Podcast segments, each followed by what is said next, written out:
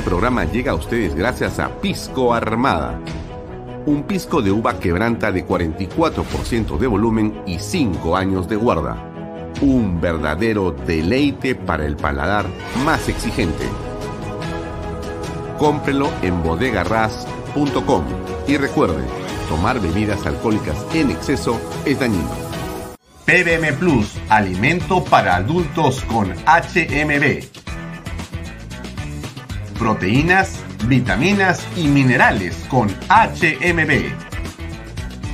Vainilla y chocolate, que ayuda a mantener la fuerza de los músculos.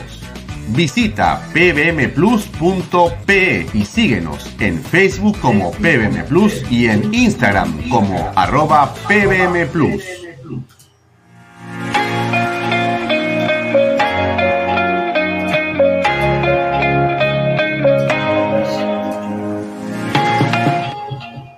Bienvenido a la familia Sarcleti. Contamos con más de 20 años construyendo momentos especiales en más de 21 establecimientos ubicados en Lima y provincias.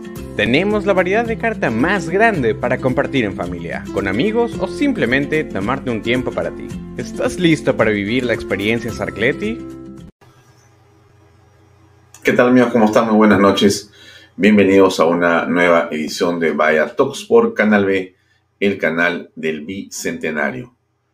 Son las 6 y 29 minutos de la tarde, como siempre estamos de lunes a viernes en vivo y en directo a través de nuestra señal que sale por mis redes sociales, las redes de Alfonso Valle Herrera, las redes de Canal B, la página web de Canal B, las redes sociales de expreso.com.pe. También salimos a través de Best Cable, Canal 95, y eh, esta señal también se ve los días domingos a partir de las 5 de la tarde por PBO Radio 91.9 FM. Gracias por estar con nosotros. Les cuento que el día de hoy hemos tenido, por cierto, una interesante cobertura. Más temprano en la mañana estuvimos eh, todos pendientes de lo que ocurría con la votación y la censura del ministro Gener Alvarado o Gener Alvarado. Finalmente, como usted a estas alturas ya debe saber claramente, porque ya es noticia bastante comentada, por 94 votos a favor, 14 en contra y 8 abstenciones, el ministro inamovible, el ministro que se mantuvo incólume durante el gobierno de Pedro Castillo en ese cargo, tanto en eh, vivienda como en construcción, finalmente ha sido censurado. Eh, eso fue a lo que pasamos en la mañana. Estuvimos conectados hasta un poco antes de la hora de almuerzo y después hemos vuelto a estar conectados con todos en vivo, con lo que pasa también en el Congreso, eh, como consecuencia de esta solicitud del presidente de la República de viajar a los Estados Unidos. Finalmente, el presidente fue autorizado a viajar a Estados Unidos hubo 69 congresistas, una mayoría simple, pero mayoría al fin, que le dio la votación suficiente para poder viajar a Nueva York, a la Asamblea General de las Naciones Unidas. Una eh, eh, asamblea, un evento de enorme importancia para el país. Em, le doy mi punto de vista, si es que le parece importante me parece que es fundamental ser representados en el extranjero. Me parece que es claro que el país tenga una presencia permanente en los foros más importantes del mundo, donde es importante, es fundamental que se eh, afirme una presencia, un discurso y una serie de temas que son seguramente eh, los representativos del sentir, de la perspectiva, de los sueños y ilusiones de los peruanos. Lamentablemente, el presidente Pedro Castillo eh, no lleva ese mensaje. Lamentablemente, el presidente Pedro Castillo, cuando viaja al extranjero, eh, lo digo con todo respeto por la investidura, pero con la franqueza que me, me digamos, asiste siempre en este programa, eh, siempre nos hace quedar mal. No recuerdo, creo que habrá hecho unos tres o cuatro viajes el presidente, no recuerdo un viaje en el que Pedro Castillo haya dicho algo que valga la pena recordar. Ni él, ni por supuesto Dina Boluarte, ¿no? O sea, estas personas básicamente eh, son incapaces de poder presentarse con algún pequeño grupo de ideas más o menos coherentes, de forma que nos hagan quedar de manera regular a los peruanos.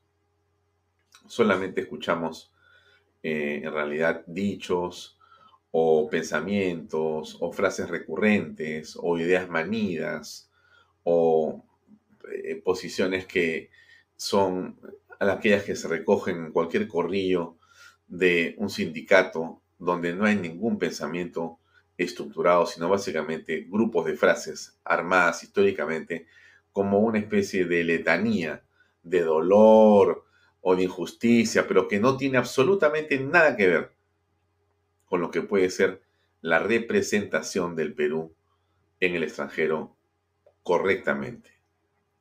Entonces, si, si, usted hubiera sido congresista, usted, usted, usted si hubiera, hubiera sido congresista, yo le preguntaría, ¿qué hubiera hecho? ¿Usted le daba el voto o no le daba el voto a Pedro Castillo para que viaje? ¿Mm? Yo, sinceramente, y si hubiera tenido una bancada, me hubiera puesto de todas las formas posibles para que vaya este hombre a representarnos. Por cierto, tampoco se me hubiera ocurrido bajo ninguna circunstancia mandar a Dina Boluarte, que creo que es peor que, que, Pedro Castillo en el extranjero.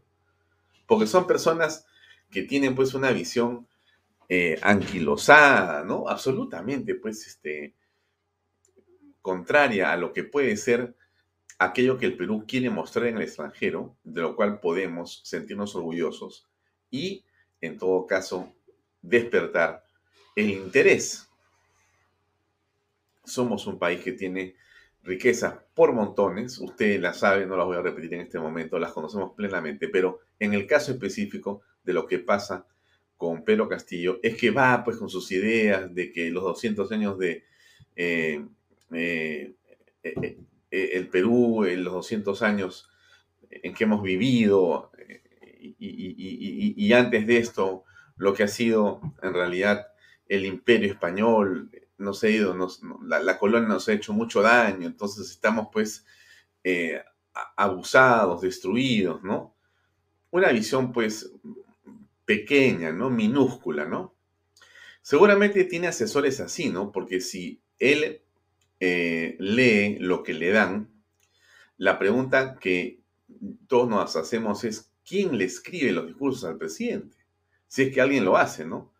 Él lee bastante mal, pero más allá de que pueda leer bien o mal, por lo menos puedes leer alguna idea, ¿no? Pero cuando el presidente presenta algo, no hay ideas ahí. Siempre es una cosa vergonzosa, triste, llena de lástima, ¿no? Entonces, eh, qué contrario, pues, a lo que el peruano, eh, en, en, el fondo, ayer hablamos de los peruanos, ¿te acuerda usted? Hablamos de la pujanza, del esfuerzo, del trabajo, de la creatividad, de la determinación del peruano para poder seguir adelante. Bueno, todo eso no está puesto en el discurso del presidente. La riqueza del Perú, la cultura, el folclore, la gastronomía, el empuje del peruano. O sea, esa, esa, esa, esa alegría que el pueblo tiene a pesar de las circunstancias, eso no lo muestra Pedro Castillo. Y él podría decir que él, inclusive, ¿no? Con su, digamos, em, forma de hablar, con el color de piel que tiene, con el mote que tiene, con e, esa este, imagen que él quiere proyectar de indígena, podría ser un hombre extraordinario. Porque con esa, justamente, eh, digamos, percepción que, que, emite, con esa imagen que transmite, él podría tener un discurso fantásticamente positivo e importante, pero no le da, o sea, no, no le da a los, a los, o sea, hay pues ahí un, ¿Cómo convierte, pues, la noche en el día, ¿no? Es, imposible. ¿Cómo no hay cosas que uno no puede hacer, que ya que no da, pues, no, no, no, hay, no, hay, no hay de dónde sacar, Porque no, es solamente este Pedro Castillo, ¿no? Es la gente que lo acompaña, es un mundo pues lleno de, de, personas extrañas realmente, ¿no? Extrañas realmente, porque, porque no me pueden decir de ninguna manera que el Perú está representado por esas personas. No, e, eso que va, eso representa al sur del Perú, que es un sur eh, revolucionario, contestatario, ¿no? Eh, que no acepta lo que pasa con lo demás de la República. Bueno, pero ese Perú contestatario, puneño, juliaqueño, este, tacneño, eh, apurimense, este, eh, cusqueño, ¿quién más está ahí arriba? Ayacuchano, huancabelicano, ya todo ese sur que puede ser un sur molesto, tiene un pésimo representante en Pedro Castillo, pésimo. Y no nos quedemos en el tema de la imagen, porque si no nos vamos a perder. O sea, proyectémonos hacia el tema y el discurso del presidente. No sé quién fue, creo que fue Patricia Juárez que dijo, para que vaya que nos lee el discurso primero, ¿no? A ver si lo aceptamos. Porque claro, ir a Naciones Unidas, eh, uno debería decir alguna cosa que valga la pena que sea escuchada, ¿no? Es un foro interesante, es un foro bonito, eh, en realidad eh, es un espacio que puede tener cierta, cierta trascendencia si tú le puedes sacar el millaje. No, claro, para el presidente Castillo estar en Nueva York, estar ahí parado con su sombrero, con su saco, como fuere que sea, a la señora Lilia Paredes, feliz con él y no sé, a escuchar esto, ¿no? Debe ser muy bonito, pues, ¿no? Pero qué manera de perder oportunidades, esa, impresionante. Es, en fin, Dios sabe por qué hacen las cosas, Dios le ha dado esa oportunidad a este hombre. En todo caso, que nos sirva de reflexión, de reflexión. Acuérdese que usted que mire el programa, de alguna manera, no sé si usted votó por Castillo, quizá no votó por Castillo, pero los votos de los peruanos han puesto a Castillo donde está. Han puesto a Castillo donde está. Entonces, esa digamos, eh, maraña de ideas que este hombre va a ir a expresar a Nueva York entre el 18 y 22 de este mes, bueno, caballero nomás, caballero nomás, no hay nada que hacer. En fin, entonces ya no hablamos más de las Naciones Unidas porque ya nos vamos a molestar un poco, mejor dejémoslo ahí. Pero han habido otras cosas, ¿no? Han habido otras cosas que son sumamente graves en realidad. Eh, pero antes que déjenme contarles que va a estar con nosotros eh, por fin, porque lo estuve buscando y no lo encontré, pues estaba con un montón de compromisos nuestro querido eh, José Luis Gil y lo logramos encontrar para poder conversar con él el día de hoy. Eh, José Luis Gil ha estado en este programa muchas oportunidades, pero ha tenido un papel descollante que usted conoce. Es, ahí está la frase, renuncie, presidente, renuncie. Y ahí está está el video que vamos a pasar ahora también, donde sale él enfrentándose a Pedro Castillo. Eh, ¿no? increpando a, Castillo. Pero eso tiene, tiene un significado, ¿no? Bueno, ¿cuál es el significado? ¿Cuál es el contexto en que esto se dice? Bueno, de eso vamos a hablar con José Luis Gil. Y yo creo que usted tiene que pensar claramente y escuchar a José Luis Gil. Se lo recomiendo sinceramente porque este es un héroe, él es un hombre y miembro del GEIN, es un héroe vivo que digamos que está, déjenme plantearlo así, vivito y coleando, ¿no? O sea, José Luis Gil es un hombre del presente es un hombre del presente, es un hombre hecho en función a su inteligencia. Es un tipo que plantea los temas, que tiene una mentalidad estructurada, es un hombre que construye eh, una serie de, caminos.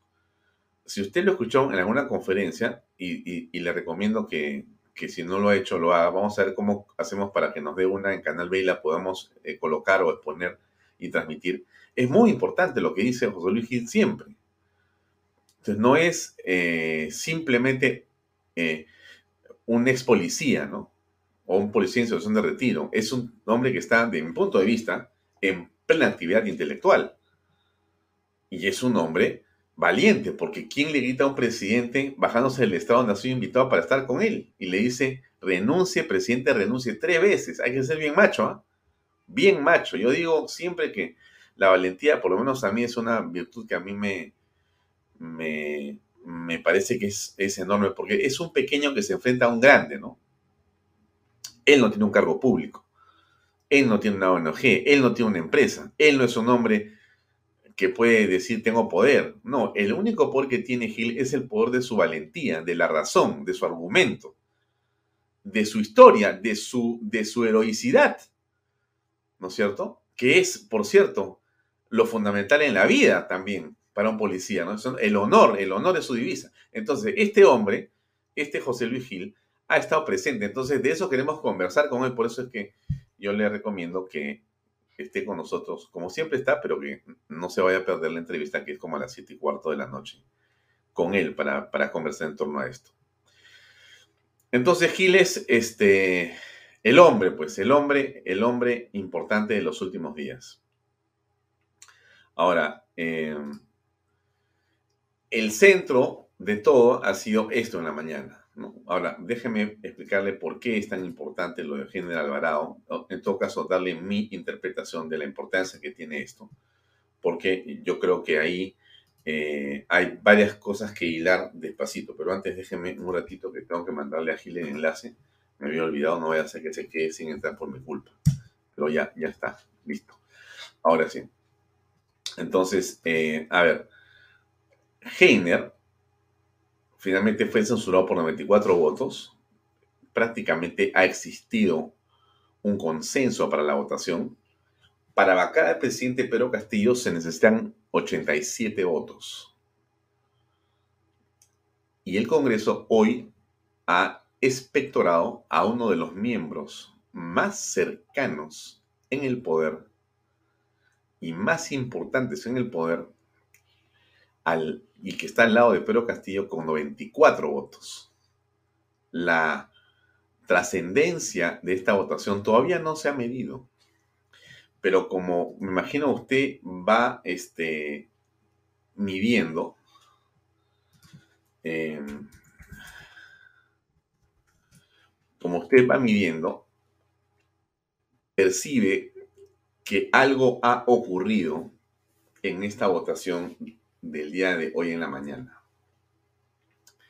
Porque con respecto a los argumentos que la Fiscalía ha venido esgrimiendo y que los, los medios de comunicación han ido desbrozando y han continuado haciendo, digamos, eh, despliegue en las semanas anteriores, claramente hay mucho que el señor General Alvarado necesito, necesita explicar y que no ha explicado. No ha habido, digamos, suficiente argumentación o respuesta convincente de su parte y ni a los gobiernistas les ha parecido, les ha sido suficiente y hoy día han votado en contra, no 24 congresistas. Eso de que es imposible que el Congreso resuelva el problema de Castillo, yo no sé, ¿ah? pero yo creería que desde que comenzó el asunto de la vacancia hasta el día de hoy, hoy es el día o el momento donde la debilidad de Castillo en el Congreso está más expuesta o es más evidente. No sé usted qué piensa. Pero esos 94 votos no son como quien dice, bueno, pues ya, o sea, no es tan importante. No, a mí me parece que es súper importante. Súper, pero súper importante porque Heiner es, no sé si usted ve en este momento mi, pantalla, le robaría que le dé una mirita, pero se la voy a contar si no la ve. Esto que está acá es el famoso cuadro que la Fiscalía, ese cuadro hecho por nosotros, por Canal B, pero en base al cuadro a información de la Fiscalía de la Nación, de la doctora Barreto, eh, aquella que dirige la investigación de la corrupción en el poder, donde tienen ustedes a la izquierda los cabecillas o el cabecilla, donde está Pedro Castillo sindicado como tal por la Fiscalía en su, en su, en su teoría, y está al lado del presidente de la República, Bruno Pacheco.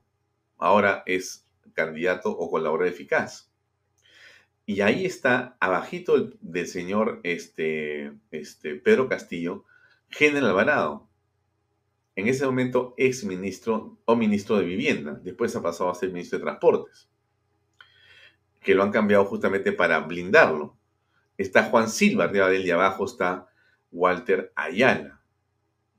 ¿no? Defensa, transporte, vivienda. Está ahí Lilia, Lilia Paredes, Jennifer Paredes detenida por 30, por 30 meses. Está el alcalde, José Denis Meinardo, detenido por 30 meses. Está Johnny Hugo Johnny Espino y Ángel Espino Lucano, ambos están ahora como colaboradores.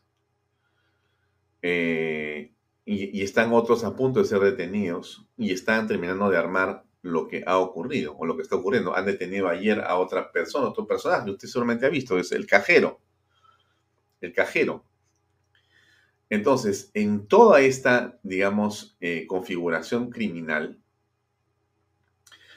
Jenner era un hombre central.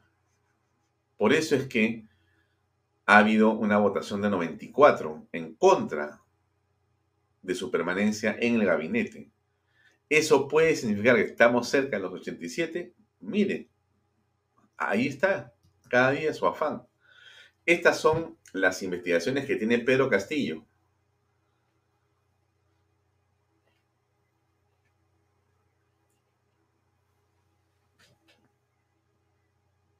Varias, si no me equivoco, es la sexta, la adjudicación de obras en Chota y Cajatamo y demás, en la que está eh, signado, el que está eh, vinculado delictivamente el señor General Alvarado, presunto delito contra la tranquilidad pública en la modalidad de organización criminal. La pesquisa es por presuntas irregularidades en obras de Anguilla Chota y en Cóndor Cajatambo. Esto es en realidad lo que está ocurriendo en torno al gobierno de Pedro Castillo. Obviamente, si usted percibe lo que nosotros, usted dirá, ¿por qué sentimos, Alfonso, que todo se ha como detenido, ralentizado? ¿No hay más novedades? No, sí hay novedades. Lo que pasa es que hay dos temas que están ocurriendo. Uno, como usted se imagina, el gobierno está haciendo todo lo que tiene en el poder, en su poder, para detener estas investigaciones. En todos los estamentos, con toda la, digamos, influencia que tiene el gobierno, medios, medios alternativos, operadores, ministros, directores, formales, informales, eh, ronderos, no ronderos, trolls, todo, todo, todo, todo lo que tiene está dirigido, desde mi punto de vista, a enervar, a paralizar y a detener las investigaciones. De hecho, como usted sabe, porque lo hemos comentado acá, al señor eh, Colchado se le había cerrado el caño de los recursos económicos para que pueda seguir investigando. O sea, una investigación o un equipo de investigaciones, como usted también se imagina, necesita dinero efectivo para poder trabajar pagas a personas, mueves vehículos, gasolina, te disfrazas, cambias, entras, sales, cambias de carro, te pones en una moto, te compras, en fin, hay un millón de cosas que hacer, un millón de cosas que hacer. Y eso requiere dinero. Bueno, el dinero había sido cortado hace 30 meses, como le explicó la doctora Barreto. O sea, si eso no es obstrucción, ya, pues, ¿qué cosa es obstrucción, no? El gobierno usa todos los medios, todos los medios a su alcance para paralizar y los abogados del presidente, como usted ha escuchado, salen con este discurso que a mí me sigue pareciendo realmente de, de Ripley, ¿no? E, es un discurso para la antología, ¿no? El presidente puede guardar silencio porque está en su derecho, está en su derecho. ya sabe, cuando usted sea un político, ya sabe a qué abogados no llamar bajo ninguna circunstancia. Pero así le digo yo, ¿ah? bajo ninguna circunstancia, llame usted a ese abogado que lo va a hacer parecer, si es inocente, el más culpable de todos. ¿Qué es lo que pasa con Pedro Castillo? O sea, en el hipotético negado, creo yo, de que Castillo es inocente, bueno, el que lo ha hecho ver como culpable es el que lo defiende. Porque hace y mete todos los recursos posibles, mueve todo el poder que tiene para que no hable para que no hablen, para que no haya pruebas y para que él y su esposa, cada vez que se presentan ante la justicia, ¿qué tiene que decir? No vamos a declarar. He venido hasta acá para decir que no es así, pero me, abste, me, me adhiero al, al, derecho que tengo de callar y no voy a hablar. ¿Cómo pues vas a hacer una cosa así? Un presidente de la República no hace una cosa así, no la puede hacer una cosa así.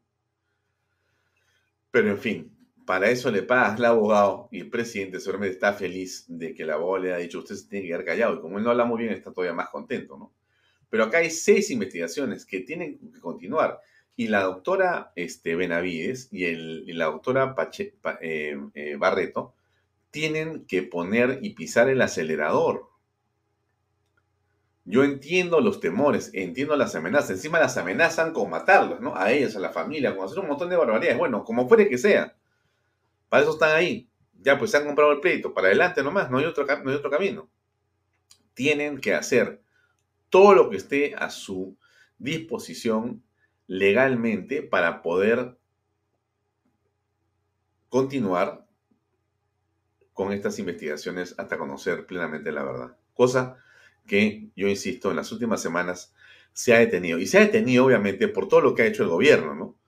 Esto del audio de Acuña, por favor, pues nadie va a pensar que eso pues era un deseo que había surgido pues del corazón, de la mente, del gobierno, del señor Aníbal Torres para decir de que en realidad, oye, este, las inversiones no van a venir al Perú. Que yo escucho eso y se mete me da, y a estas alturas uno se ríe, pues, ¿no? Uno se ríe pues de la, de la, de la sinvergüencería que tienen unas personas para decir una cosa así, por favor. O sea, los ponen otra vez a curburneo. Es que, lo repito porque a mí me, causa, sinceramente, ¿qué es esto, no? ¿Qué tamaño de, de, valoración tienen estas personas sobre la opinión pública para venir a burlarse de uno diciendo una cosa así? Hemos descubierto que en realidad la economía va a ser golpeada este, em, la confianza de los inversionistas extranjeros va a estar muy, pero muy relativizada por esto que ha aparecido en este audio, ¿no? O sea, un poco más, pues, y, y, el señor Acuña era Julio Velarde. Prácticamente era Julio Velarde, pues, en alguna tramoya espantosa, que era, pues, que se sacudía todo el país por lo que había dicho el señor Acuña y por el silencio de la señora Camones y les han hecho creer a los congresistas, bueno, no voy a comenzar con ese, tema otra vez. Pero ¿qué? Se, lo dejo ahí, ahí, porque es parte de lo que tenemos que, en la opinión pública, nosotros los ciudadanos, pedir que se acelere. No podemos perder sobre ninguna de estas seis investigaciones el foco, como tampoco se puede pedir el foco sobre las investigaciones de la señora Boluarte, de Dina Boluarte. O sea, el, el, guion, el esquema, la lista de cosas que hacer para salvar al país pasa por inhabilitar y sacar del poder a Dina Boluarte, pasa por hacer lo propio con, con eh, Pedro Castillo y pasa por ver cómo vamos a hacer los peruanos para poder reconstruir el sistema electoral y convocar elecciones. Claro, con José Williams presente eh, en la mesa directiva y como presidente del Congreso, claro, la cosa pinta mucho mejor, pero no termina, porque ya a Williams le quedan 11 meses. Menos, ¿no? Ya pasó el mes de agosto. Le quedan en realidad 10 meses y medio. Me, me explico lo que le quiero decir, ¿no es cierto? O sea, que aún esté Williams ahí, que nos da una gran tranquilidad, y sentimos una enorme representación de parte de él, muchos peruanos. Aún así, e, el tema tiene que acelerarse y todo lo que vemos es cómo el presidente y su equipo, de manera muy inteligente, hacen lo posible por demorar, demorar, demorar, demorar y demorar. Todo lo que hace Castillo es ganar tiempo. Por eso ha sacado a Antauro Mala. Antauro tiene la única misión de distraer. Distraer. O sea, distraer, aterrorizar, eh, sacar del foco, eh, hacer que la gente, que los titulares vayan sobre él. Y, sacar al foco de todos nosotros de estar mirando este, esta lista que usted tiene en la pantalla, que es la lista importante. Esto y la foto de Boluarte, que son el tema central de todo lo que hay que hacer en política. Todo lo que, lo que es recuperación económica, trabajo, inversiones y crecimiento y justicia para el país pasa por Dina Boluarte y por Pedro Castillo, a los dos, no hay que olvidarlo, creo yo, por lo menos. Entonces, hoy estuvo eh, José Williams, este es el conteo de los votos, se lo pongo para que vea un poco de video de lo que pasó en el Congreso hoy. Ahí va, un minuto. Es el siguiente, han votado a favor 94 congresistas, en contra 14 y han habido 8 abstenciones. La moción de censura al ministro de Transportes y Comunicaciones, señor Heiner Alvarado López, ha sido aprobada. En consecuencia, se comunicará el presente acuerdo al señor presidente de la República. Bien, porque tiene el presidente de la República poco tiempo para poder encargarse de hacerle cambio del señor general Alvarado. Ahora, ha habido más cosas ahí. El Ministerio Público ha solicitado el impedimento de salida del país de General Alvarado. Miren, a estas alturas yo me pregunto, la inocencia que tengo, me pregunto si General Alvarado estará en su casa o ya desapareció. ¿Usted qué cree? A ver, con la experiencia le voy a regresar acá unos cuadritos atrás para que no se olvide de esto. Pacheco, sí, sí, sí, desapareció. Silva, sí, sí, sí, sí, sí, desapareció. Los sobrinos, sí, sí, sí, claro, desaparecieron. Y hay varios más que han desaparecido. Otros se han entregado o han sido capturados. Entonces, haciéndonos, haciendo un trabajo de reflexión con usted en este momento, yo le pregunto a usted, ¿usted cree que el señor Alvarado podría desaparecer? ¿O es un pensamiento malo, negativo, direccionado de parte nuestra? ¿Usted, usted qué piensa? De repente, Genia dice, pucha, que me van a agarrar porque yo soy el único que ha estado pegado al presidente de la República. Solamente me han cambiado de cartera, pero conozco todas las cuchipandas. Y se va de repente, ¿no es cierto? De repente hay ahí Ingrid Johansen Medlin nos dice, este se fuga de todas maneras. Me encanta Ingrid, totalmente determinada. Así es, nos dice Jorge Sánchez, se va.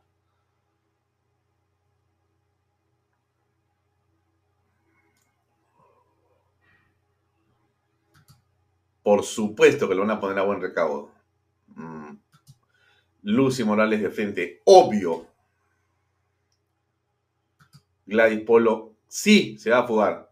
Miren, a ninguna de las personas que, yo he, puesto su texto acá, no, no los conozco, ¿verdad? O sea, los conozco de aquí nomás, ¿no? Del, del chat. Y les mando un cordial saludo siempre. Mucho respeto y mucho aprecio y agradecimiento porque nos acompañan. Pero le digo las cosas como las veo, ¿no? Sí, va hay que sospechar. ¿ah? De repente, Heiner dice, oye, no, tranquilo, estoy en mi casa, compadre, yo no me voy a mover de acá. De repente sí, pero la impresión que nos ha dado todo este grupete que está con el presidente es que se mueven. Bueno, ya algo ha hecho la fiscal. Acá está el tweet del Ministerio Público. El Ministerio Público solicitó al Poder Judicial el impedimento de salida del país de General Alvarado investigado por ser parte de una presunta organización criminal que se habría beneficiado en contrataciones gestionadas desde el Ministerio de Vivienda, Construcción y Saneamiento. Ahora, él es ministro de Transportes, ¿no?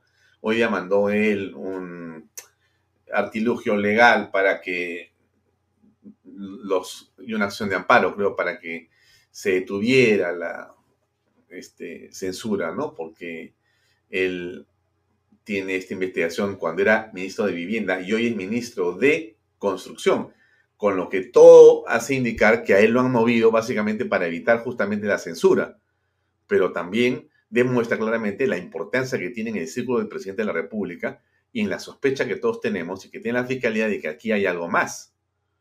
Entonces, en efecto, Gender podría estar ya desapareciendo. Ojalá, Dios quiera, que Colchado tenga la plata, que no sé qué pase con los drones, que vean cómo lo siguen este hombre para que no se vaya a desaparecer, porque estos desaparecen en la puerta.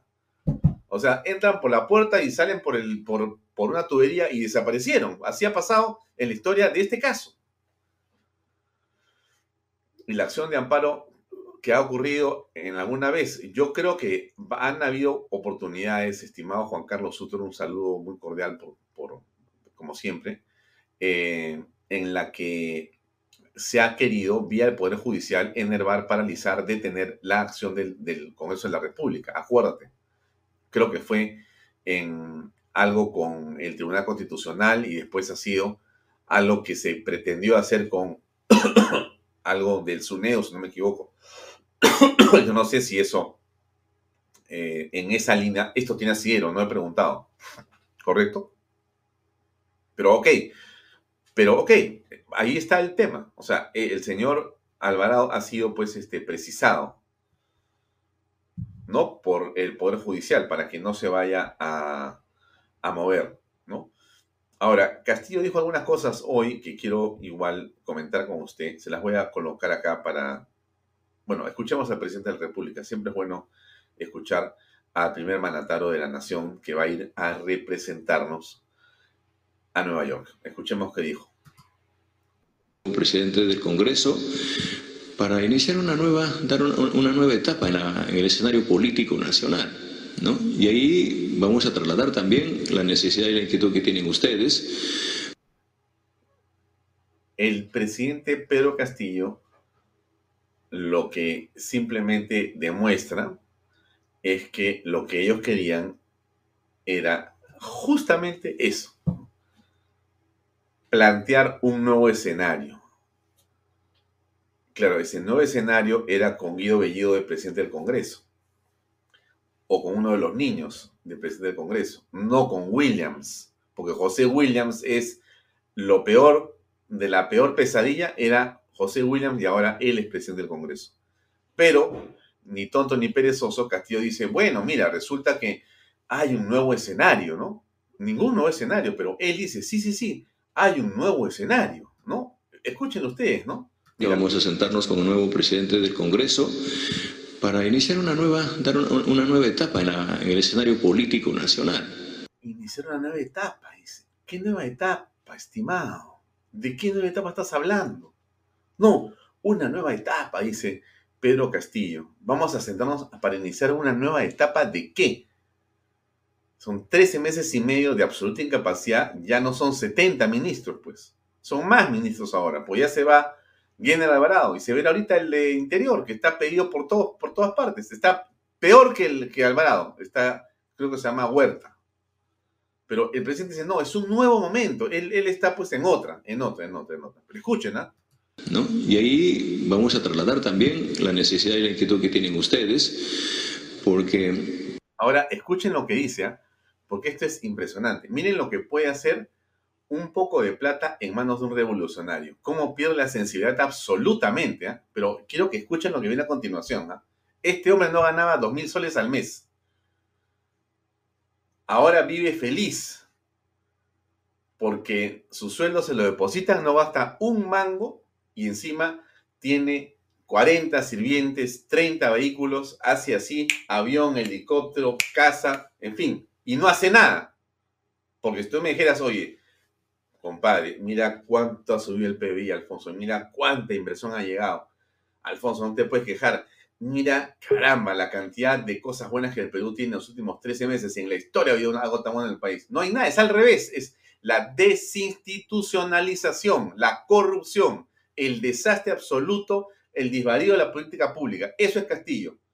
Pero ahora miren lo que dice, ¿ah? escuchen, escuchen lo que dice usted. Este es de campeonato. ¿ah? ¿De qué se vive?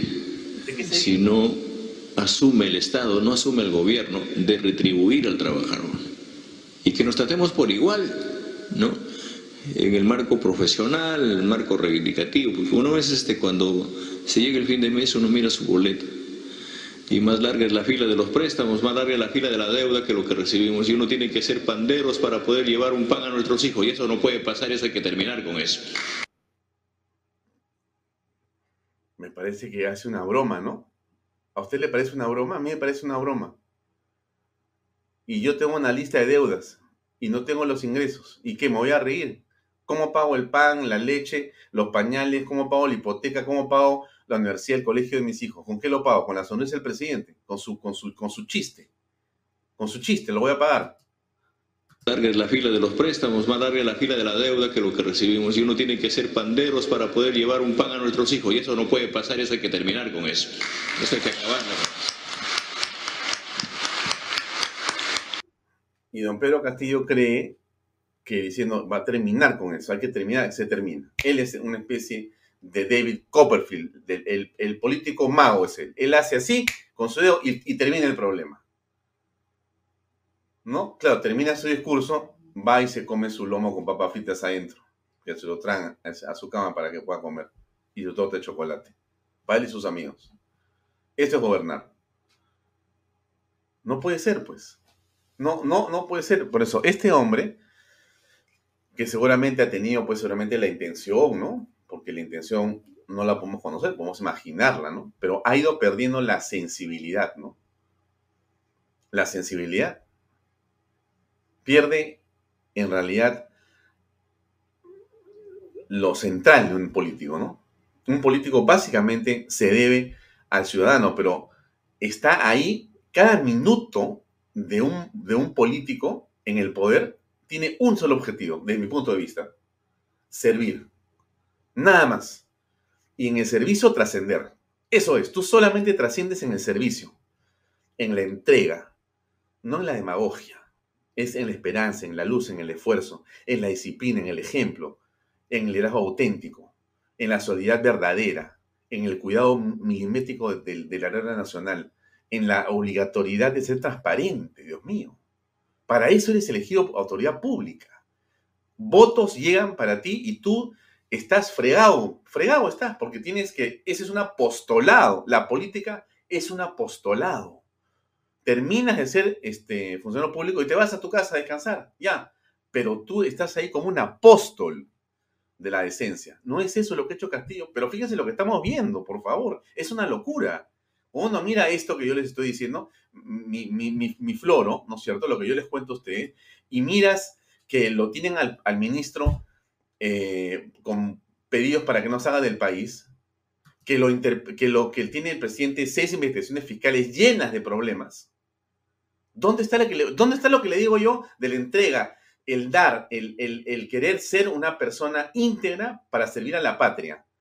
No existe, pues, no existe. Entonces, este hombre es realmente de campeonato. Castillo es un hombre tremendo.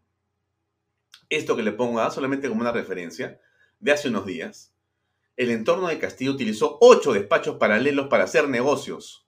Ocho despachos paralelos. Están las fotografías, están los negocios hechos en cada lugar. Todo esto es investigación fiscal. La, fiscalía tiene los lugares, las fechas, las horas, las llamadas telefónicas, los vouchers, los WhatsApp, la, la transcripción, las fotografías de los lugares donde está el presidente haciendo negociados con sus amigos.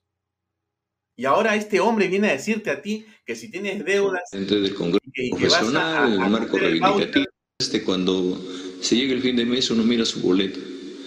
Y más larga es la fila de los préstamos, más larga es la fila de la deuda que lo que recibimos. Y uno tiene que ser panderos para poder llevar un pan a nuestros hijos. Y eso no... Por supuesto que tiene que ser pandero, presidente. Todos los peruanos hacen pandero, presidente, porque usted es un incapaz. Porque porque no deberíamos estar haciendo panderos, presidente. Esa es la diferencia, pues. Si usted hubiera tenido no 70 ministros de Estado, sino se hubiera rodeado de gente correcta, porque esto, esto es el cuadro de los ministros de Estado. Recuento ministros, mire usted acá abajo, 70 ministros, ahora es más, porque ahora hay que agregarle al señor que se ha ido, a General Alvarado. Se ríe de los panderos el presidente. Es, es insólito esto. Pero si él es el responsable. Él ha nombrado a 70 incapaces. Muchos de los cuales son no incapaces, sino son sinvergüenzas. Y lo voy a decir con una palabra muy dura, rateros, según lo que la fiscalía está haciendo. Entonces, la pregunta que nos hacemos es, ¿de, qué se burla el presidente de la República? ¿De qué, ¿De qué broma puede acogerse con el tema de que hay que hacer panderos para poder pagar las cosas? Oye, eso, ¿eso vas a ir a contar a Nueva York, Pedro Castillo? ¿Vas a ir a burlarte de la pobreza de los peruanos por tu incapacidad para poder hacer las cosas bien en el país? ¿Y a decir que los peruanos para vivir tienen que hacer panderos? Ja, ja, ja. Bueno, eso es... Yo creo que a mucha gente le indigna eso. Tengo la impresión que a mucha gente le indigna y por eso quieren sacar a Pedro Castillo y se merece todas las vacancias por incapacidad moral. Por incapacidad moral. Una más de, de Pedro, que siente y de expresarlo como, como, como, como se vive. Y eso es suficiente para que nosotros... No, esto es lo que, e, esto es lo que quería mostrarle. Este es el otro, el otro video. Nosotros acá estamos eh, dando la cara al país. Eh, saben que mm, no es fácil porque eh, no le parece bien a un, a, un, a un, pequeño sector de que cómo es posible que hayamos abierto las puertas al pueblo, a los trabajadores, pero a eso hemos venido a transparentar la cosa, y a trabajar de cara con el pueblo, con las organizaciones, con los gremios, con los hermanos que nunca tuvieron la oportunidad no solamente de entrar a Palacio, sino también hoy tienen la oportunidad de decir su verdad, de expresar lo que siente y de expresarlo como, como, como, como se vive. Y eso es suficiente para que nosotros asumamos y le convirtamos en leyes y reivindicaciones de verdad para todos los trabajadores. Nada, es un bla, bla, bla. Nada más. El campeón de sentar a la gente como la sienta y hacerles creer que por estar en, están en palacio están cerca del poder. Lo único que hace Pedro Castillo en estas reuniones es generar o intentar generar una percepción. En el fondo es una burla las personas que se sientan, porque esas personas que están sentadas ahí saben que Castillo no va a hacer nada porque no está haciendo nada. ¿O usted cree que no ha sido exactamente lo mismo lo ocurrido con estos niños enfermos llevados al patio palacio y expuestos de una manera absolutamente vergonzosa, con cheques levantados para decir que les iban a entregar miles de millones de soles y se han muerto a las semanas ante la indiferencia de este hombre que dice que está con el pueblo. Es inconcebible.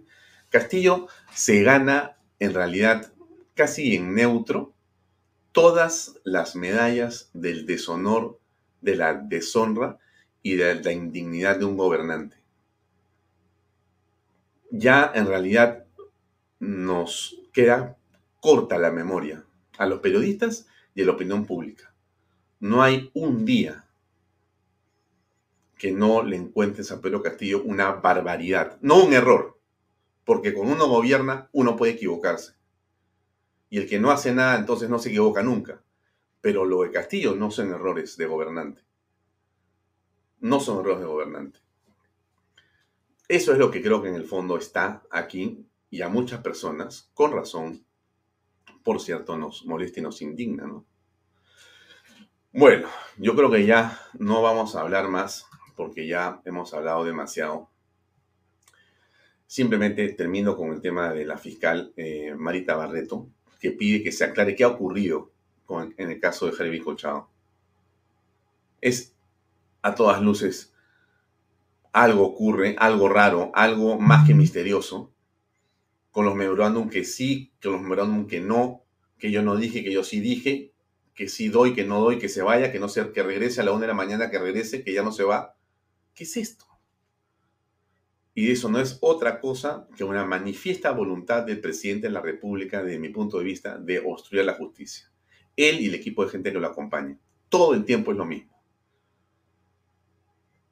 Y, de esto, cómplice, desde mi punto de vista, la señora Dina Boluarte. Ni una palabra para condenar estas cosas. Ni una palabra para condenarlas. Porque está en la misma historia. Porque la justicia tiene que hacer su trabajo y tiene que terminar con esa subcomisión de acusaciones constitucionales con tocar el tema de ella para inhabilitarla. Por todos los temas que ya conocemos. Todo eso está congelado, pero todo eso se va a resolver también con José Williams. Porque José Williams tiene en sus manos la responsabilidad de ver ese tema también. ¿Cómo se va a hacer para nombrar a un presidente de esa comisión nuevamente? ¿Cómo se puede votar para corregir lo que se ha hecho con respecto de, creo que es, eh, no me acuerdo el nombre del congresista de Podemos, si no me equivoco, no sé dónde es, que ha paralizado y dijo, yo para leer el expediente necesito tres meses para eh, eh, leer, el expediente de, Dina Boluarte. ¿Tres meses? ¿Tres meses?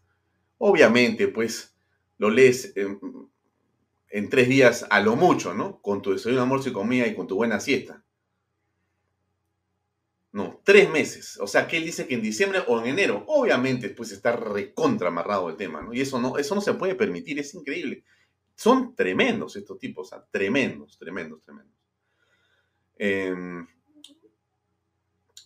bueno, déjenme hacer lo siguiente. Voy a ir a una pausa comercial y después vamos a invitar a el eh, señor José Luis Gil para que nos acompañe y conversemos con él, como yo le he dicho a usted, con mucho aprecio y respeto por las palabras que dijo él frente al presidente Pedro Castillo en esta ceremonia de El Gen en la que él participaba como uno de los invitados.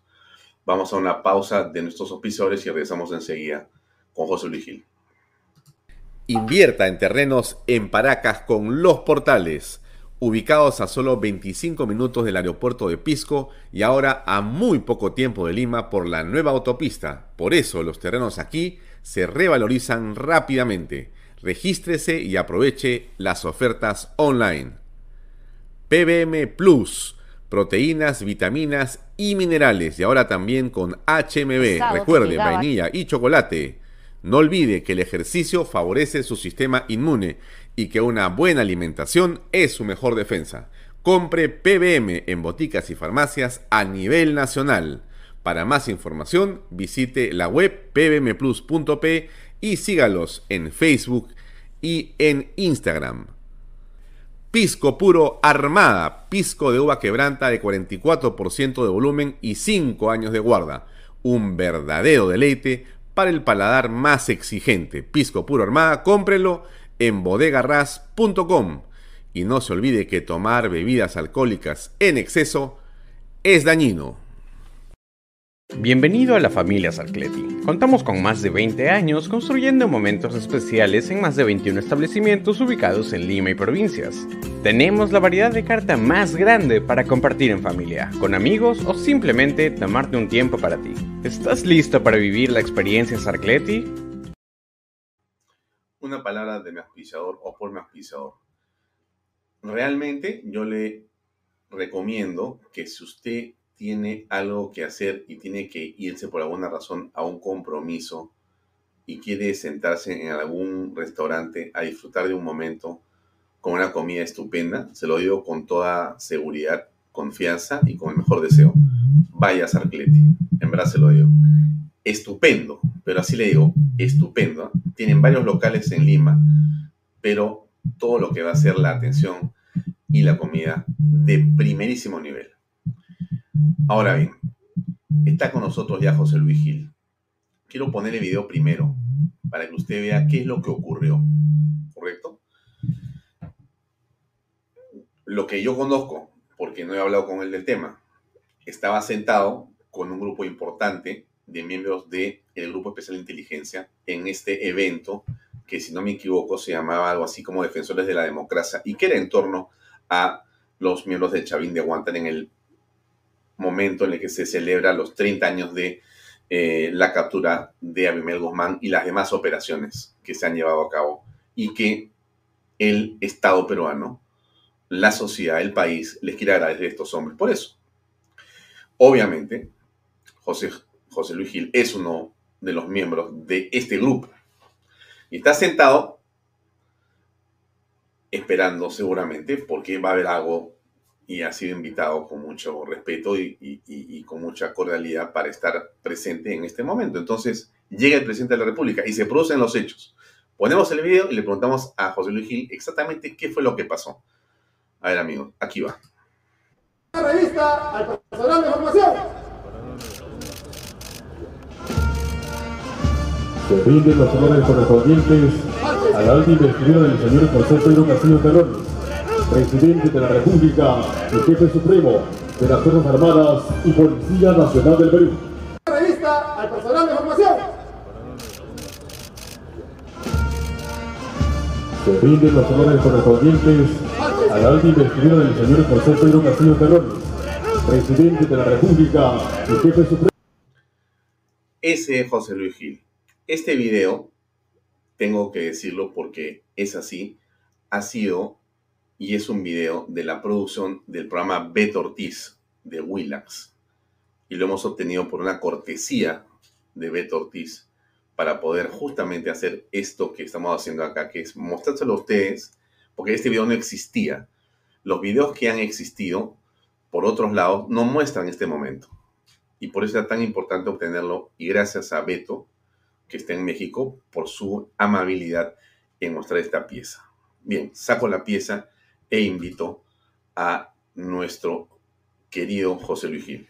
José Luis, ¿cómo estás? Buenas noches. Buenas noches, este, Alfonso. Muchas gracias por la invitación. Y la verdad que eh, todavía sentimos indignación patriótica. Mm. Explícanos el contexto en que ocurre esto, porque hay muchas personas que no han entendido cómo estabas tú ahí, cómo bajas y cómo ocurre lo que ocurre, por favor.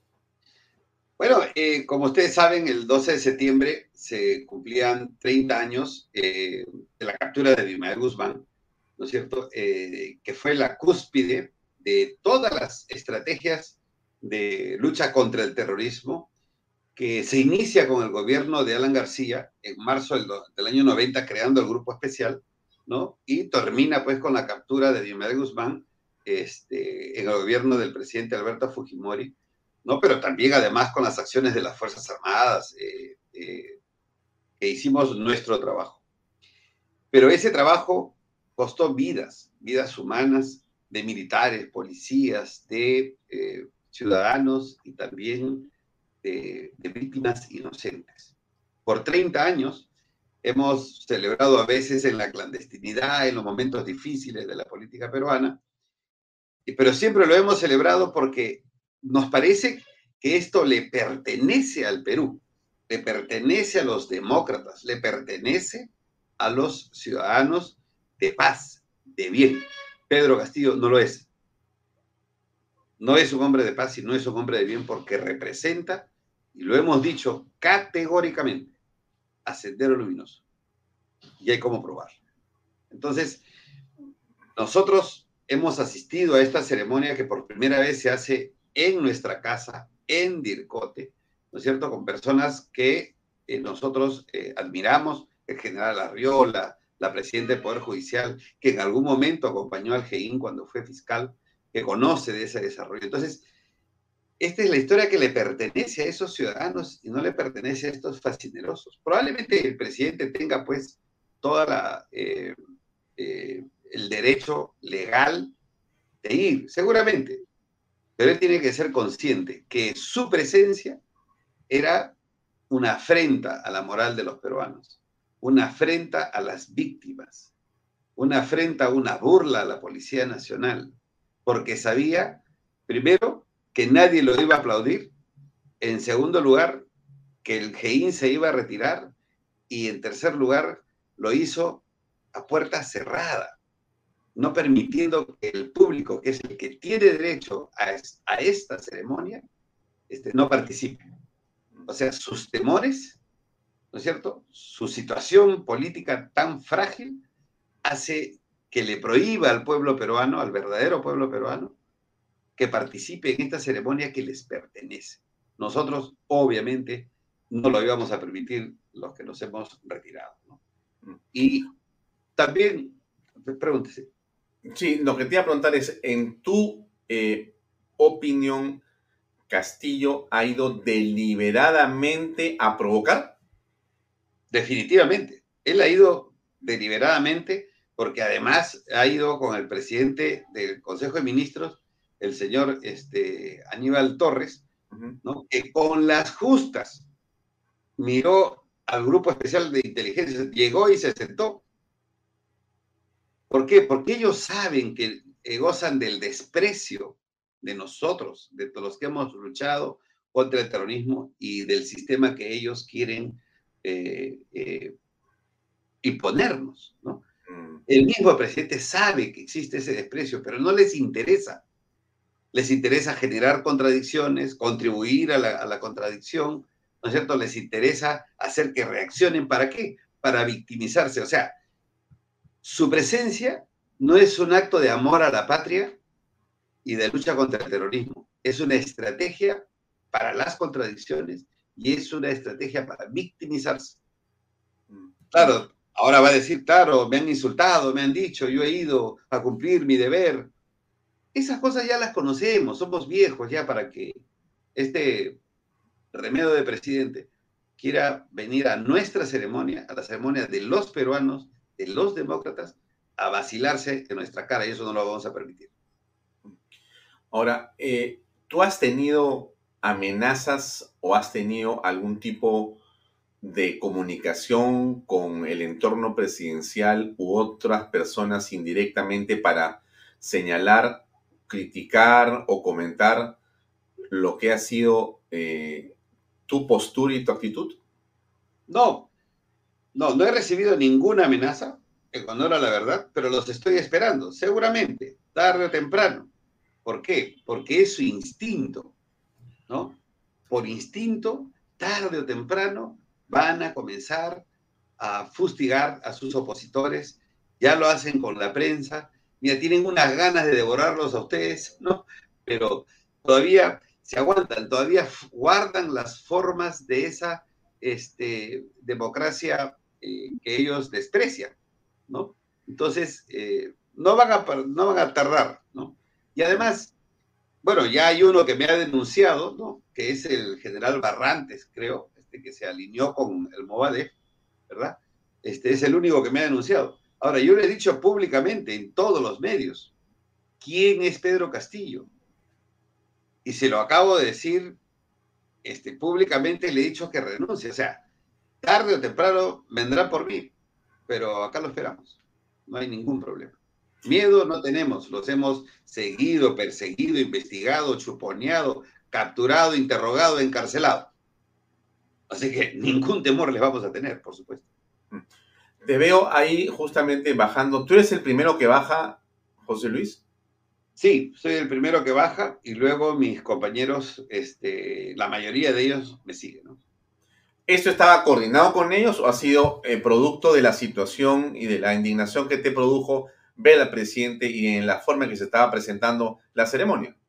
Em, esa es una pregunta interesante. Fíjate, eh, yo antes de ir a la ceremonia, que dicho sea de paso, yo no asisto hace muchos años a estas ceremonias porque normalmente estoy de viaje, pero en esta oportunidad me he quedado y pensaba, eh, reflexionaba, decía, ¿será que debo coordinar con mis compañeros un acto? ¿Un acto que debe ser de conciencia? ¿Será que tenemos que ponernos de acuerdo como si fuera esto este, eh, una lucha contra alguien? ¿O será que tiene que ser un acto de conciencia? Por eso es que no mencioné a nadie mis intenciones de retirarme si aparecía Pedro Castillo, ¿no? Pero creo que luego todos hicieron el mismo razonamiento, la mayoría hizo el mismo razonamiento y sencillamente nos fuimos. La prensa alternativa ha dicho... No fue, por supuesto, ni sigiloso ni, ni a hurtadillas, ¿no? O sea, fue como debió ser. La, la, prensa alternativa y la prensa oficialista o genuflexa ha dicho que fueron eh, cinco o seis o siete los que se fueron. ¿Tú sabes el número de agentes del GEIN en retiro que dejaron el Estado oficial? Sí, ha sido la mayoría. Por, mira, habríamos estado más de 30 y habrán salido 25, 28 más o menos. Ya, sí, es la cifra que a mí eh, también... Y lo que pasa es que ellos, ellos te ponen un antes y un después. ¿Por qué? Porque inmediatamente que sale todo el grupo, ellos ordenan que todos los policías que estaban ahí alrededor vayan a ocupar esas sillas. Entonces, durante la ceremonia ves que todo está lleno. Entonces, no se fue nadie, se fue el loquito de Gil, ¿no? Pero, pero mira, salen todos y luego comienzan a llenar los sitios con la gente que estaba abajo, con policías en actividad, con, con eh, les ordenan, suben y, y ocupen esos asientos, ¿no? Entonces, este, es normal, ellos tienen que reaccionar, pero que sepan que los héroes de la democracia, los demócratas, ya no les vamos a permitir este tipo de afrentas contra la moral, contra la dignidad de la Policía Nacional, de los fallecidos eh, eh, a manos de los terroristas de Sendero Luminoso y del MRTA. No lo debemos permitir. Mm. Eh, ¿Tú crees que van a existir represalias contra ti? Porque al haber hecho una, digamos,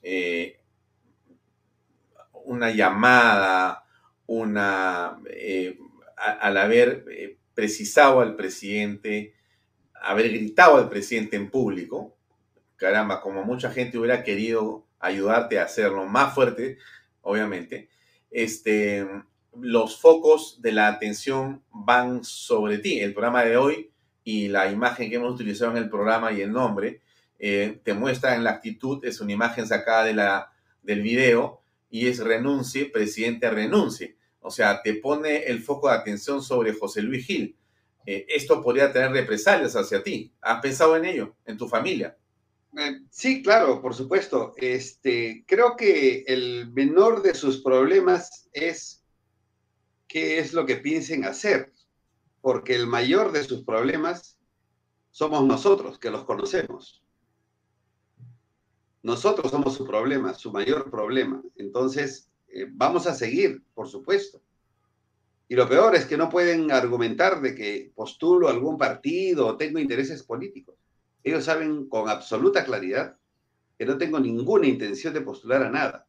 La intención que tengo es que este gobierno se vaya por la convicción de quiénes son. Y eso es lo que no hay que olvidar. Mm. Ahora bien, eh, dejando el evento de lado, mejor dicho, la, actitud tuya eh, por un momento encapsulada, quiero ir al discurso de Arriola. Arriola, y te pregunto esto porque aquí me parece que hay una coordinación, y yo creo que no ha existido, pero no te pregunto si hay una coordinación, sino que te pregunto por el discurso de Arriola, que es un discurso de una intensidad y de una precisión, y creo que de una valentía, pero es un hombre institucional, o sea, no es contra nadie, es él está diciendo lo que le corresponde decir a un hombre que respeta el uniforme que, dio, que la patria le ha asignado. Y este está haciendo lo que tiene que decir un general de la institución y de la DIRCOTE. Entonces, yo te pregunto a ti, ¿cómo estás viendo la actitud del general Arriola? Bueno, primero que la actitud de él está dentro del marco jurídico, él es abogado, él es doctor en Derecho, ¿no? Es una persona muy preparada y sabe cuáles son los márgenes por los que tiene que ir. Por lo tanto, no hay forma de que alguien lo sancione, no hay forma que alguien lo, eh, le haga eh, algún acto jurídico, ¿no? Entonces él sabe que está en su derecho y que puede decir lo que dice. No hay coordinación. ¿Sabes lo que hay? Todos los que tú, tú escuchas tienen convicción. Incluso recuerdas el sacerdote que estuvo ahí, que dio un, discurso potente también. Todas estas personas conocen el fenómeno. Y entonces, el hecho de tener este tipo de actitudes nuestras que son eh, eh, contundentes, que son definitivas, tienen una sola causa, la convicción. Y la convicción es el conocimiento del fenómeno. Entonces, por eso es que nos podemos plantar, por eso es que podemos decir eh, las cosas que decimos, ¿no? Este, dentro del marco, por supuesto, de, la ley. Y, y él lo dice de convicción. Oscar eh, Arriola viene investigando casi la misma cantidad de años que yo a Sendero Luminoso. Es el movadefólogo de estos tiempos. Es un experto en eso, ¿no? Entonces, él lo dice con mucha claridad. Y ahora, si tú pones otro presidente en ese estrado, ¿no es cierto? Hubiera saltado de alegría, hubiera bajado, ¿no es cierto?, del podio y lo hubiera abrazado y casi llorado con él, ¿verdad? Pero, por supuesto, que solamente dejó congelado a Pedro Castillo. Ahora, Arriola ha tenido otros discursos y otras participaciones que han sido eh, nuevamente pegadas a la verdad y a la institucionalidad, pero de confrontación con el gobierno. Lo han denunciado a él, lo han querido destituir por lo que dijo con respecto a los congresistas que han sido y son investigados por terroristas.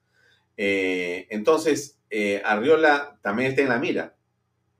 Sí, por supuesto, por supuesto. De, una u otra manera, todos estamos eh, sometidos a, esa, a ese riesgo, a ese peligro. Pero te digo, te digo de todo corazón, si te digo con toda honestidad, no imaginas tú que no tenemos un gramo de temor.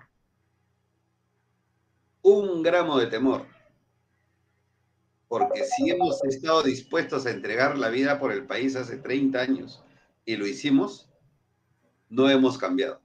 Seguimos exactamente igual. Ahora, ¿qué cosa va a pasar, eh, José Luis, eh, con respecto a la manera en que se están desenvolviendo los hechos? Tú has tenido, y conozco porque me lo has comentado en algunas oportunidades, un pensamiento bastante estructurado en torno a lo que está ocurriendo y también a lo que podría ocurrir y lo que hay que hacer. ¿Cómo ves ahora la elección de José Williams en el Congreso de la República? ¿Cuánto ayuda eso en el camino y en la salida al problema?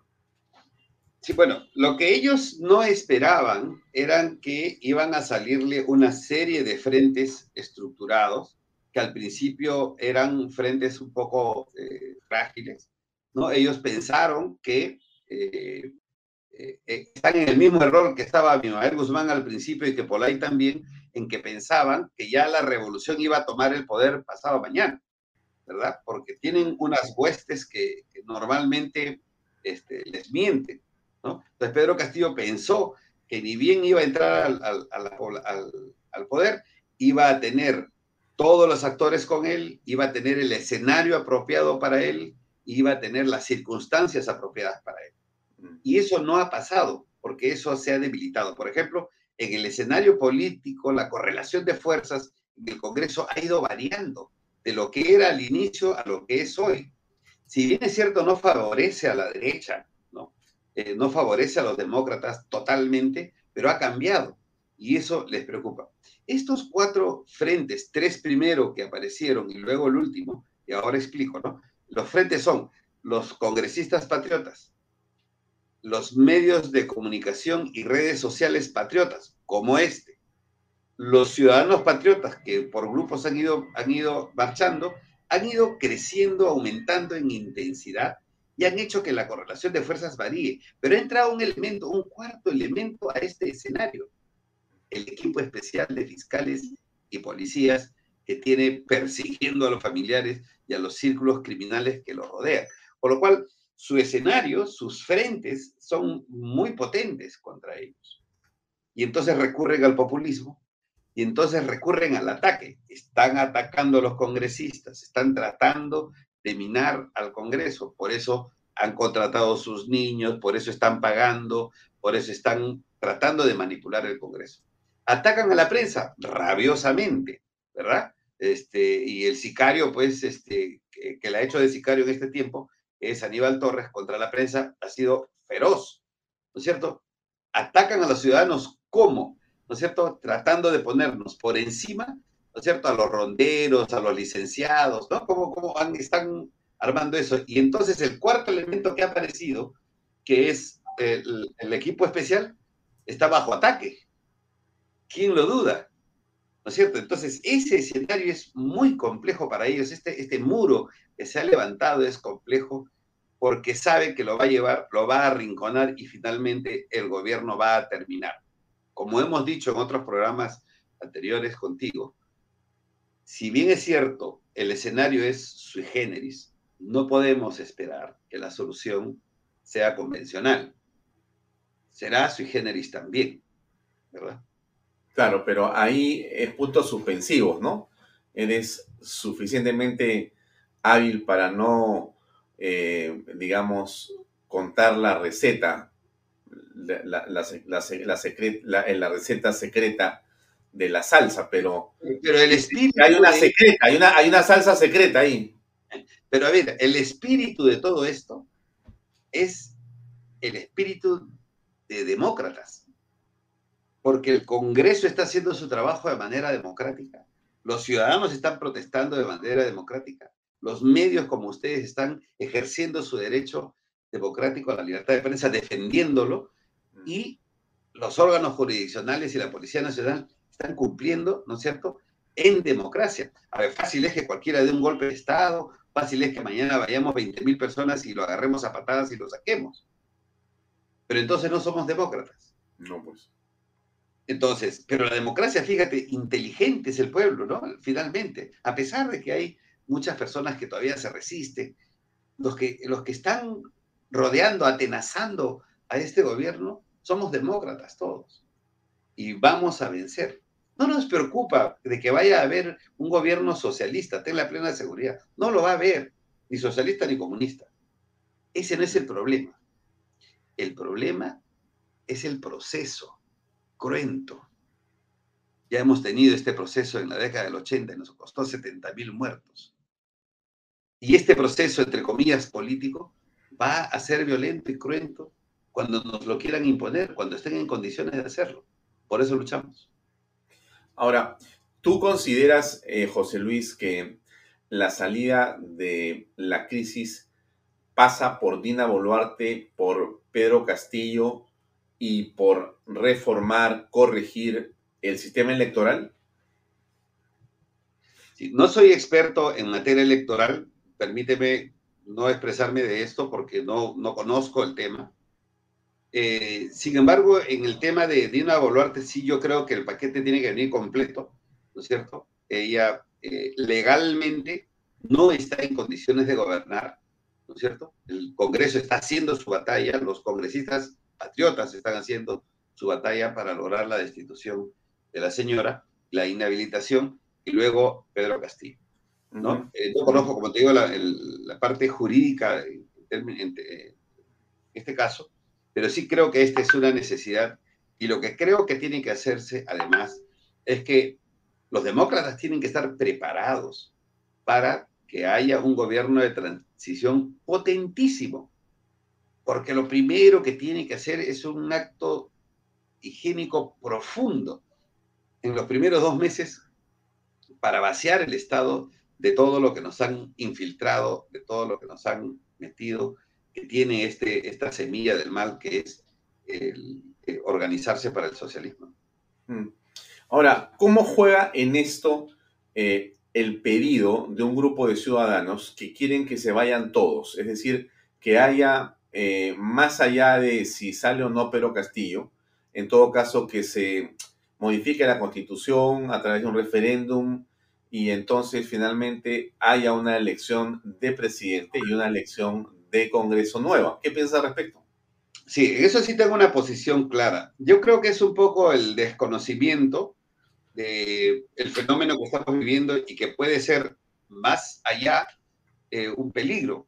Fíjate, si así nomás, en este momento en que no tenemos el control, la mayoría del Congreso, alguien quiere que se vayan todos, cuando venga una nueva elección y no hemos trabajado la calle, los partidos no han hecho, no han hecho su chamba, el siguiente Congreso va a tener mayoría de izquierda radical. De todas maneras. Es preferible manejarlo con este Congreso, ¿no es cierto? Manejarlo políticamente hasta donde se pueda, trabajar el tema de la calle, trabajar el tema de la unidad y lograr candidaturas potentes para que en la siguiente elección presidencial ¿no es cierto?, tengas una buena cantidad de cantidad y calidad de congresistas que permitan al Perú, que el Perú sea viable. Entonces, es muy fácil decir que se vayan todos. Claro, a algunos les conviene que se vayan todos, porque claro, saben que en el siguiente Congreso ellos pueden tener la mayoría. Si así nomás, mira cómo nos han preñado el Congreso, ¿no es cierto? Con, con, con este tipo de gente. Eh, entonces, ¿qué nos van a poder hacer después? ¿Acaso tenemos el control de todos los partidos a nivel nacional, los partidos mismos tienen ya sus bases establecidas y, sus supercandidatos. Ahora, es evidente, no sé si tú lo ves, que hay ciertos eh, congresistas que obviamente están con el discurso de nos vamos todos, que básicamente eh, se ocurre esto, tienen ya hasta partido listo para ser candidatos presidenciales y su, su deseo de eh, que el Congreso, eh, digamos, deje de funcionar es porque quieren ser los candidatos presidenciales en la siguiente elección. Para eso están apurados. No quieren esperar el 26. Sí, claro, ahí es posible que eso también se dé, pues, ¿no? Pero yo creo, sigo insistiendo que es un, un tema de ignorancia, ¿no? O sea, si no conoces, o sea, si conocieras el problema realmente en toda su magnitud, tu estrategia fuera otra. En mi caso, yo no voy a ser congresista, pero te digo, ¿no? Si, si yo no, no conociera qué es lo que está pasando, te dijera, sí, que se vayan todos, porque suena bonito además, ¿no? Sí, claro. Que se vayan todos, ¿no? pero mi lógica que funciona en, en torno a lo que conocemos, dice, no, no es estratégico que se vayan todos. ¿no? Puede sonar malo, no, pero es que le das la oportunidad, sí, pero es la parte subjetiva. Pero objetivamente no podemos soltar hoy lo poco que tenemos de patriotas en el Congreso para equilibrar, por creer que, o sea, por la ambición de alguien, hacer que el siguiente Congreso sea totalmente controlado por ellos. Y eso significa nueva constitución y, todo lo demás que se viene. Entonces, este, no, no estoy de acuerdo con, con el que se vayan todos, ¿no es cierto? En todo caso, hubiera sido pues, que se vayan por, por, por, tercios, ¿no? O sea, que den una norma para que se vayan, que la gente vuelva a votar y vas a ver cómo los niños no salen, no vuelven a ser elegidos. Ahora, termino con la siguiente pregunta que es recurrente, pero vale la pena planteártela en esta coyuntura actual. Eh, la falta de liderazgo es la palabra que dicen, no hay un líder.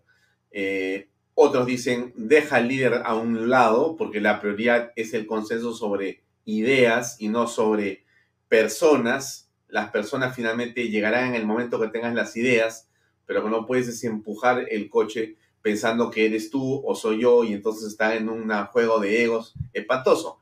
¿Qué piensa al respecto cuando se produzca como que tiene que producirse esta salida de Castillo y Boluarte? Bueno, a ver, eh, creo que en el Perú los liderazgos están escondidos, ¿no?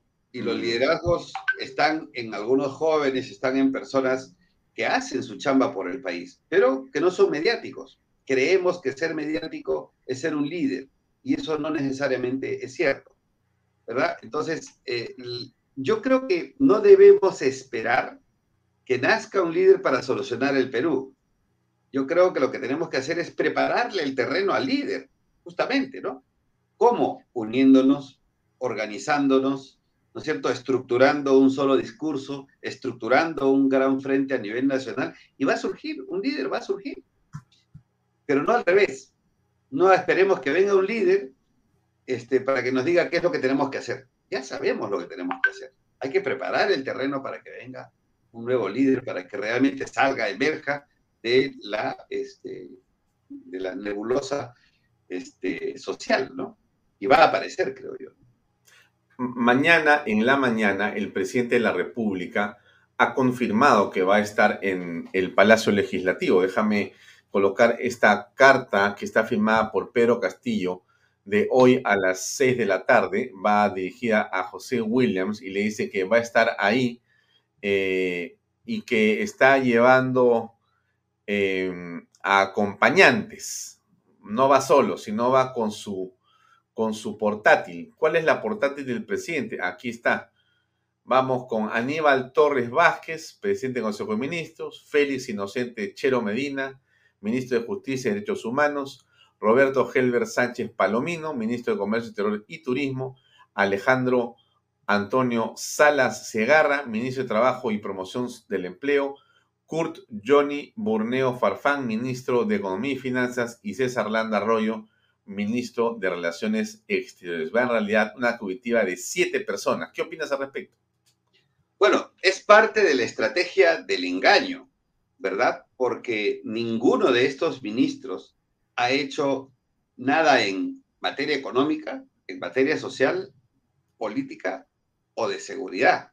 No, han defendido al presidente, nada más. Nada más. Entonces, eh, llevarlos, ¿no es cierto?, es justamente para aprovechar esta ratoneada, este, este, este colchon, colchoneado que se han hecho por, por mucho tiempo. ¿Cuál es la ratoneada y la colchoneada? Hacer que esta narrativa perversa contra la derecha, contra los demócratas, contra los congresistas, sea tan grande que ellos van a salir de ahí van a decir, ve, hemos venido, tenemos toda la voluntad, y por eso trae a sus mejores este, eh, parlantes, ¿verdad? Y eso va a rebotar tremendamente porque tienen mucho, mucho, eh, mucha gente pensando de esa forma. Claro, pues estos son los, los que no dejan gobernar, Y, y van a repetir y repetir y repetir. Si tuviéramos un pueblo consciente de que el sujeto de Marras es mentiroso, de que su agenda es otra. Si todos estuviéramos este, conscientes de eso, uno, ellos no mandarían este grupo y dos, si lo hicieran, saldrían por la parte de los caballos porque nadie les va a creer. pero hay un grupo social que todavía los apoya, que todavía les cree y eso le va a rendir un crédito político. Muy bien, José Luis, llegamos al final. Gracias por acompañarnos. Eh, mi felicitación nuevamente por tu gesta. Es una gesta simbólica, es en realidad eh, un mensaje, pero la política está hecha de gestos, está hecha de esas imágenes y tú has protagonizado esta que nos llena a muchos de orgullo, sinceramente, por tu valentía, ¿no? Ahí se va Pedro Castillo y allá apareces tú con tu energía. del señor José Pedro Castillo Terrones, presidente de la República y jefe supremo de las Fuerzas Armadas y Policía Nacional del Perú. Felicitaciones nuevamente reiteradas de parte de todo el público de Bahía Talks, a ti y a todos tus compañeros. Te agradezco mucho, les agradezco mucho su, su invitación y como siempre a su disposición para poder responder sus preguntas. Gracias. Un gran abrazo, buenas noches. Gracias, buenas noches. Bien amigos, era eh, un héroe vivito y coleando, José Luis Gil, que tuvo ese enorme gesto de decirle al presidente la imagen que teníamos ahí de él, renuncie, presidente, renuncie. Y en ese grito de Gil está seguramente el corazón y el pensamiento de la mayoría de peruanos. Estoy seguro, seguro de ello. Ha sido un programa estupendo. A continuación viene Juliana Calambroyo con familias vulnerables. No se despegue de la programación de Canal B. Gracias por acompañarnos. Mañana estaremos con Bahía Talks a las seis y media nuevamente. Permiso, muy buenas noches. Este programa llega a ustedes gracias a Pisco Armada. Un pisco de uva quebranta de 44% de volumen y 5 años de guarda. Un verdadero deleite para el paladar más exigente. Cómprelo en bodegarras.com y recuerde, tomar bebidas alcohólicas en exceso es dañino. PBM Plus, alimento para adultos con HMB. Proteínas, vitaminas y minerales con HMB. Vainilla y chocolate, que ayuda a mantener la fuerza de los músculos. Visita pbmplus.pe y síguenos en Facebook como PBM Plus y en Instagram como arroba PBM Plus.